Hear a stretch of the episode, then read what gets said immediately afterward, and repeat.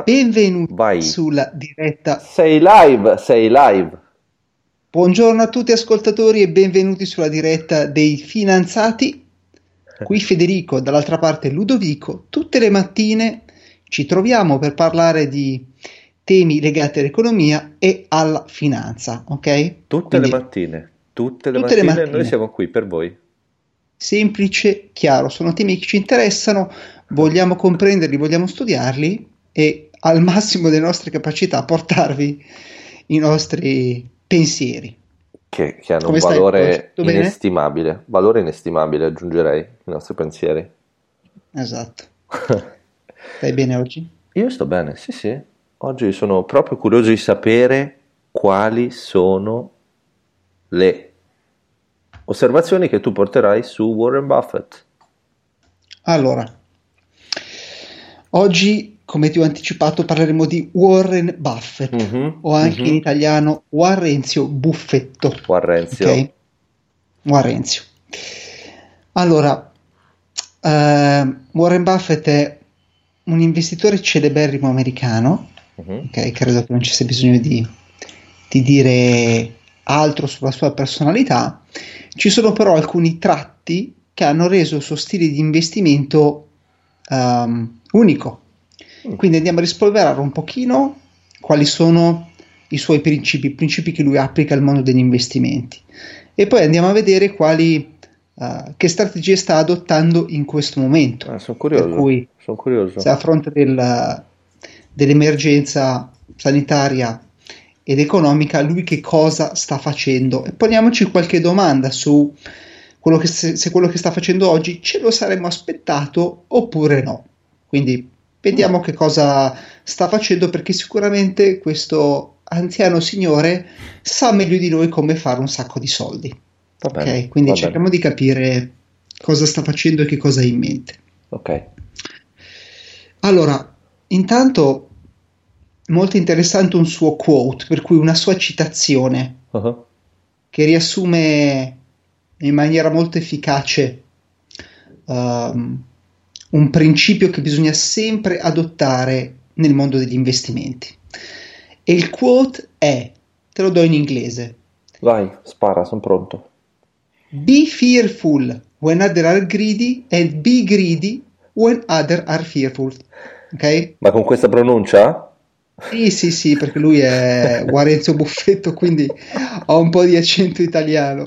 Ok. Per cui be greedy when other are fearful, quindi sii, um, oddio, greedy, eh, sii a- avido, ok? Avido, avido, Avido, proprio. avaro, assetato di Va- soldi, Va bene. di opportunità, quando gli altri hanno paura, Sì, e invece sii impaurito sì, quando gli altri hanno sete di soldi. va bene.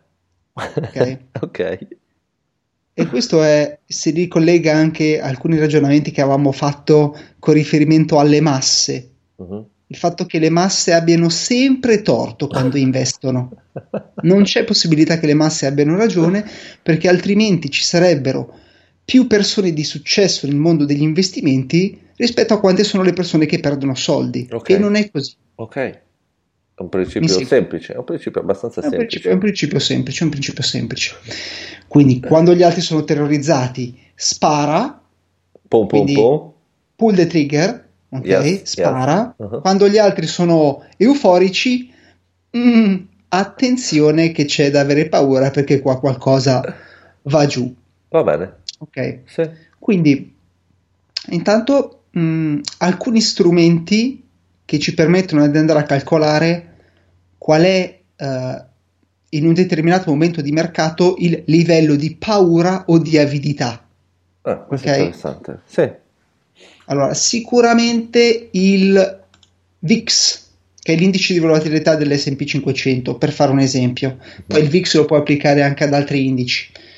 Però è un grafico creato dal CBOE. Tu sai cos'è il CBOE? No, no, mi sono dimenticato. Chicago, eh, no, scusami, dal CME, Chicago Mercantile Exchange, quindi è, ehm, è un exchange di futures eh, americano Uh-huh. che ha creato questo indice. e eh, è un indice di volatilità e la volatilità spesso è collegata alla paura. Come si okay? scrive VIX? Uh, VIX. V-I-X. Palermo, Imola. No, no, scusami, V come Verona. Ah, v Verona. Imola uh, X. Ok.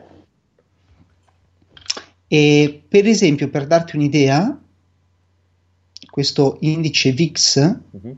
visto che il crollo dei mercati, sto parlando dell'SP, per cui uno, se non il più noto indice che riassume la performance di, di alcune companies americane, più o meno durante il bull market, per cui il mercato rialzista prima del crollo a metà marzo si trovava intorno a un valore di 10-15, ok? Per cui poca volatilità e fiducia da parte degli investitori. A metà marzo, precisamente il 16 marzo, questo indice è schizzato ad 81-82, quindi ha fatto un per 8 e adesso è tornato a livelli di 25-30. Quindi maggiore quindi, l'indice VIX e maggiore la volatilità sul mercato. Sì, e maggiore quindi è la paura. Quindi maggiore la paura, ma perché? Perché ci sono più transazioni? Beh, più sì, operazioni? Perché, sì, allora, quando c'è, c'è, un forte crollo dei prezzi, uh-huh. vuol dire che ci sono, c'è una forte spinta di vendita okay. e i prezzi scendono perché non c'è domanda, domanda a quel livello per supportare il prezzo. Sì. E quindi tante persone vendono, pochi che comprano e il prezzo va giù finché non trova il punto dove c'è qualcuno disposto a comprare e a sì. quel punto rimbalza. Ho capito. Poi, per esempio, nel mondo delle criptovalute, sai che io sono un, un fan. Great fun, big fun. Sì. Mm-hmm. C'è questo indicatore che si chiama uh, proprio semplice Crypto Fear and Greed Index. ok. okay? Sì. Che è questo, questo, indice che dice qual è il livello di, uh, di paura o di ingordigia o di positività che c'è sul mercato.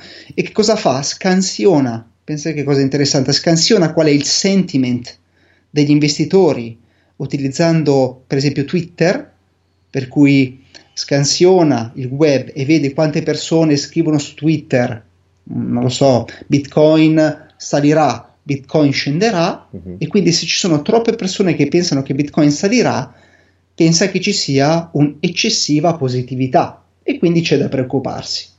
Mentre se persone scrivono uh, il contrario, quindi se il sentiment è negativo e le persone pensano che magari Bitcoin scenderà, uh, lo segnala come un'opportunità Mm-hmm. Mi segui? Sì, ti seguo. Questo però, non so, la mia valutazione è che è meno attendibile del VIX. Cioè è più mm, un algoritmo, è più di calcoli vari, incrociare dati dei social network, eccetera, eccetera. L'altro mi sembra più quantitativo. Sì, sì, sì. Uno è, prende spunto dalla volatilità per tradurre un, uh, una questione di sentiment, per mm. cui di qual è l'emozione mm. che c'è sul mercato. Yep. D'altra parte, l'altro va direttamente a provare a scansionare quali sono le emozioni che ci sono sul mercato. Certo. E quindi troppo entusiasmo, troppo ottimismo porta sempre a risultati negativi, ma così è sempre, così è sempre se ci fai caso. Infatti, mh, mm, ci sono anche delle frasi interessanti che uh, Warren Buffett, ci sono altri quote. Uh-huh. Uh, un altro quote interessante è quando le persone dicono che questa volta è diverso, forse ne avevamo già parlato, però spesso le persone dicono questa volta è diverso e invece quello è un indicatore di eccessivo ottimismo, quindi eccessiva greediness. Mhm. Ok? Sì. Per cui quando il mercato continua a salire, sale, sale, sale, sale, sale, e le persone dicono: mm, Guarda che potrebbe esserci una recessione, sono già 10-12 anni di ciclo um, economico, no, ma questa volta è diverso. Ecco, quello è un segnale che poi si traduce magari in, in altri indicatori. Mm-hmm. Mi segui? Ti seguo forte e chiaro. Perfetto. allora, quindi questo è il, um, lo stile di investimento di Buffett. Allora, perché Buffett ha fatto parlare di sé ultimamente, l'avevi portato anche tu proprio sul, sul nostro podcast. Perché in questo momento sembrerebbe che non sappia bene che pesci pigliare, o comunque eh, ha, um, non ha seguito alla lettera quella che è la sua citazione. Per cui che cosa è successo all'SP? L'SP è crollato del 35% a metà marzo, uh-huh. adesso ha recuperato uh, quasi tutto e ci si aspettava che Warren Buffett, pam, uh, scoccasse la freccia o sparasse sue, i suoi proiettili e invece è rimasto seduto su una pila di cash gigantesca perché in questo momento è seduto su 137 miliardi tanti, uh, di dollari. Sono tanti. Sono tanti, sono tanti. tanti, tanti. Tu considera che la Fed ne ha stampati uh, prima 2, poi altri 3 miliardi, quindi alle circa 5-6 miliardi, lui ne ha 137, eh, scusami, triliardi, lui ne ha 137 miliardi. Mm. Quindi sono cifre diverse, ma neanche così incomparabili, considerato che una è la banca centrale e l'altra è un fondo, è un, è un hedge fund. Sì. Ricordiamo che lui è il fondatore di questo fondo di investimento che si chiama Berkshire Hathaway ed è ovviamente arcinoto perché ha sempre, quasi sempre battuto il mercato. Quindi il punto è, eh, ha fatto parlare molto di sé questa cosa, per cui è pieno di liquidità, mm-hmm non ha investito quando il mercato è crollato e la sua risposta è stata non ho visto nulla di interessante, quindi non ho trovato nulla di interessante su cui investire. Sì. Ma tu non ci credi, mi sembra, dal tuo tono. No, no, io ci credo, credo che, credo che sia effettivamente così. Mm. Allora, continuando, ha 137 miliardi di cash, ha detto che non sa cosa farsene perché non ha visto nulla di interessante. Ha riportato che il suo fondo per la prima volta ha registrato una perdita nel primo quarter del 2020 di 50 miliardi. Ok? Uh-huh. Che cosa vuol dire però? Parliamoci. Papale, chiaro. papale. Cosa...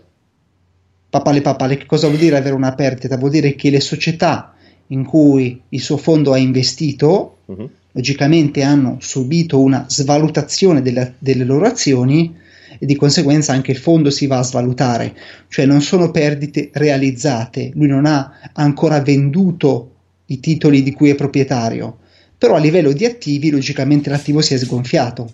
Sì. Ok? Sì. Invece ci sono delle azioni che ha venduto perché ritiene che ci sia troppa incertezza, come abbiamo già visto, nel mondo delle airlines, per cui delle compagnie aeree. Uh, buona parte del suo portafoglio era caricato di American Airlines piuttosto che Delta e sono aziende che ha venduto sul mercato, quindi sono, quelle sono perdite che effettivamente ha realizzato. Mm. Allora, Ho visto però che dice... da inizio settimana le aziende insomma, di, di aviazione civile americana sono in netta crescita. Eh, probabilmente questo è è un'indicazione del fatto che quando c'è il, il, il, mm, il più grande livello di pessimismo possibile, per cui anche Warren Buffett decide di vendere, di liberarsi delle sue azioni, chissà se l'ha fatto veramente o meno, uh-huh. Quello è il, mom- è il momento di massimo pessimismo e quindi il momento di massima opportunità. Quindi teoricamente qui lui ha contribuito a creare il livello massimo di paura e di incertezza all'interno del settore e quindi qualcuno ha piazzato le sue carte e ne sta approfittando. Mi segui? Sì, I do. Ok. Comunque, che cosa dice, uh, che cosa dice Warren? Dice delle altre cose interessanti sempre a livello macro sul suo stile di investimento. Allora, lui continua a ritenere che investire nell'azionario sia un'ottima scelta. Uh-huh. Lui, per esempio, è sempre di solito è contro gli investimenti che non producono direttamente degli utili e dei profitti. Tipo Quindi, Bitcoin. Tipo Bitcoin o tipo l'oro. Ah. Ok? Sì. Lui dice sono investimenti che non sono investimenti in asset che non producono dei profitti, che non, in qualche modo non beneficiano la società uh-huh. ma sono semplicemente delle speculazioni su asset che si ritiene, si spera per convenzione globale o per incontro tra domanda e offerta che possano salire. Invece lui preferisce investire in uh, le corporation che producono ricavi, che, che, producono profitti, come per esempio la Coca-Cola. Coca-Cola, okay? Coca-Cola. Lui comunque ritiene che uh, investire nell'azionario, cioè l'azionario sia comunque il posto migliore dove parcheggiare i propri risparmi. Uh-huh. Ok? Sì. E che cosa dice? Dice che è molto meglio investire in un indice piuttosto che provare a battere il mercato. Ok? Sì. Per cui chi prova a dire compro questa società piuttosto che quest'altra società perché faranno meglio del mercato, tendenzialmente perde soldi. È meglio andare a comprare tutto l'indice, quindi spalmare i propri investimenti su un paniere di azioni e, e l'indice sul lungo termine vince sempre. Mm. Infatti, io di fronte a me il grafico dell'SP e nonostante ci siano, de- siano stati dei momenti di down, i più evidenti sono qua ehm, 23 marzo. Stando, nel, stando nel breve periodo, è il 2001, cioè dal 2000 al 2003, dove l'SP è sceso, poi abbiamo avuto dal 2007 al 2009, dove l'SP è sceso, il resto del tempo l'SP è sempre salito, io posso arrivare fin dietro fino al 1976. Io fino Quindi all'80. È un indice che continua a salire. Quindi mm dice se, hai, se l'investitore ha un'ottica di lungo termine, è logicamente molto più rischioso speculare al ribasso che al rialzo, perché l'indice è destinato nel lungo termine, stiamo parlando di 5, 10, 20, 30 anni, a performare positivamente. Questo anche semplicemente per l'operare dell'inflazione. Certo. Quindi c'è l'inflazione, c'è l'inflazione all'1, c'è l'inflazione al 2%, e quindi è normale che l'indice almeno salga di, quel, di quei punti percentuali. Mm-hmm. Un'altra cosa interessante riguardo alla situazione attuale, questa che però arriva dal suo collega, dal suo socio storico, che si chiama Charlie Munger, con cui ha fondato Berkshire Hathaway, uh-huh. è che mentre i due... Scusa Fede, eh, ma tu vuoi essere Warren o Charlie? Cioè chi ti piace di più? Ma Charlie è proprio bruttarello. È bruttarello? È veramente bruttarello. Vabbè, lo Poi faccio io, dai. È famoso, cioè, è famoso per essere un po' stronzetto. Eh, Warren Buffett mi sembra più un cucciolone. Mm-mm. Poi anche è lui obiettivamente il più famoso, credo sia anche il più ricco. Ah. Per cui sicuramente Warren, ecco. Ok, ok. Ma faccio io Charlie, dai. Va bene. Che cosa succede? Che nel, crisi, durante la crisi del 2008 Charlie Munger continuava a chiamare Warren Buffett dicendogli Warren, Warren, questa società bellissima, le azioni sono scese del 20%, compra. Warren, Warren, questa società bellissimo, grandi fondamentali, come dici tu, il value investing, no? Uh-uh. Il valore c'è, ma le azioni sono crollate e quindi compra, perché tanto nel medio termine uh, le cose torneranno normali. E particolare che in questo momento l'incertezza è talmente tanta anche tra i veterani, tra i guru degli investimenti, che eh, Charlie Munger non ha minimamente telefonato a Warren Buffett per dirgli che ci sono delle opportunità. Mm. E addirittura le aziende stesse, per cui nel 2008 le aziende chiamavano Warren e chiamavano Charlie Munger dicendogli che avevano bisogno di... Uh, Cash. Nel senso, di cash o comunque c'era un'opportunità perché la, la, la crisi era transitoria, oggi Charlie Munger dice che il telefono di Berkshire Hathaway non suona. Mm. Non suona. Non suona. C'è un vuoto cosmico, ok? Mm. vorrei concludere con, um, con, alcuni, con alcuni spunti che dà, um, alcune idee che dà Warren Buffett eh, di investimento. Allora, sono, sono sette punti. Seven. Alcune cose famose che ha fatto Warren Buffett in passato e in futuro per capire di che tipo di investitore stiamo parlando. Allora, Buffett, per esempio, eh, ha perso nel corso del, della sua storia come investitore alcune opportunità. Due su tutte eh, gli vengono spesso rinfacciate e sono di aver eh, sbagliato ad investire in Google, per cui non ha investito in Google. Ah, non ha investito in Google, ok. Mm-hmm. Non ha investito in uh, Alphabet mm-hmm. e non ha investito in Tesla. Sì. Ok, quindi spesso alcuni gli chiedono perché non ha investito in Tesla, perché non ha investito in Google e lui non sa bene che cosa rispondere. Però credo che il problema sia che se un investitore troppo tradizionale e anche complice un elemento uh, anagrafico, eh sì, non è forse in grado troppo di capire uh, i, i, vantaggi della tecnologia. Ecco, mm, mm, mm. cosa ne dici? Beh, sono d'accordo. Anche quando gli parli di Bitcoin, dice, figurati, diceva che Bitcoin era rat poison, per cui wow. Uh, wow. Eh, veleno per topi, quando Bitcoin è stato nominato il, l'investimento del decennio. Per cui il, cioè, è l'asset più performante del decennio. Se tu investivi, non so, tipo 10 dollari in Bitcoin 10 anni fa, oggi avevi qualcosa tipo, non so, 100, 100 milioni, 200 milioni, non lo so, comunque l'investimento del decennio. E lui continua a ritenere che sia rat poison. Forse qui è lui che non ha visto qualcosa. Beh, c'è da dire che lui è del 1930, eh? cioè che ha 89 anni. Sempre eh un sì. signore 89 anni. È un signore di 89 anni, è come se parlassi a, oddio per carità, tuo nonno, seppure lo stimi non credo abbia lo stesso senso degli affari, però... Ce l'ha, ce l'ha, ce l'ha. Ce l'ha, ce l'ha. Ce l'ha. Poi ha detto qualcosa con riferimento al petrolio mm-hmm. e ha detto oil isn't going away.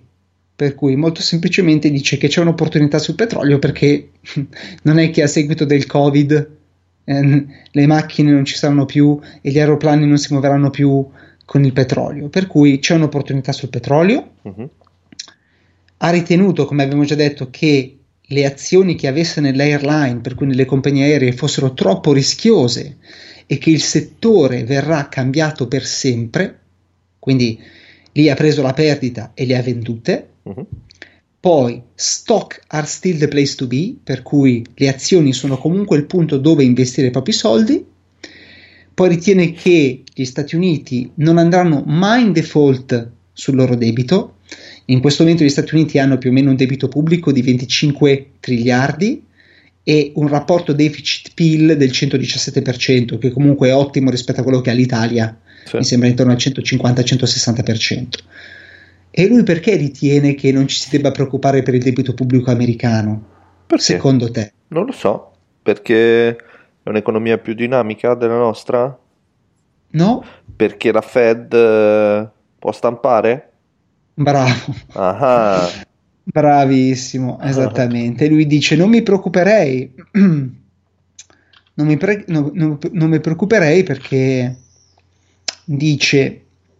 Ehm, sì, dice che nel momento in cui gli Stati Uniti possono stampare la propria moneta, non c'è nessun problema, no? non, non, andrà mai in default. Quindi i soliti concetti di MMT che rispolveriamo regolarmente vengono fuori, per cui il debito pubblico non è più un problema nel momento in cui sei autonomo uh, sulla tua valuta. Uh-huh. E poi parla dell'America USA, e, USA, USA, USA. E purtroppo avevamo visto anche qualche giorno fa, paragonando quali sono gli stipendi, quindi il reddito pro capite italiano o cinese e quello americano, abbiamo visto che il reddito pro capite americano cresce continuamente, quindi tiene il passo con l'inflazione, anzi la surclassa, e quindi lui ritiene che ci sia da aver fiducia nell'America.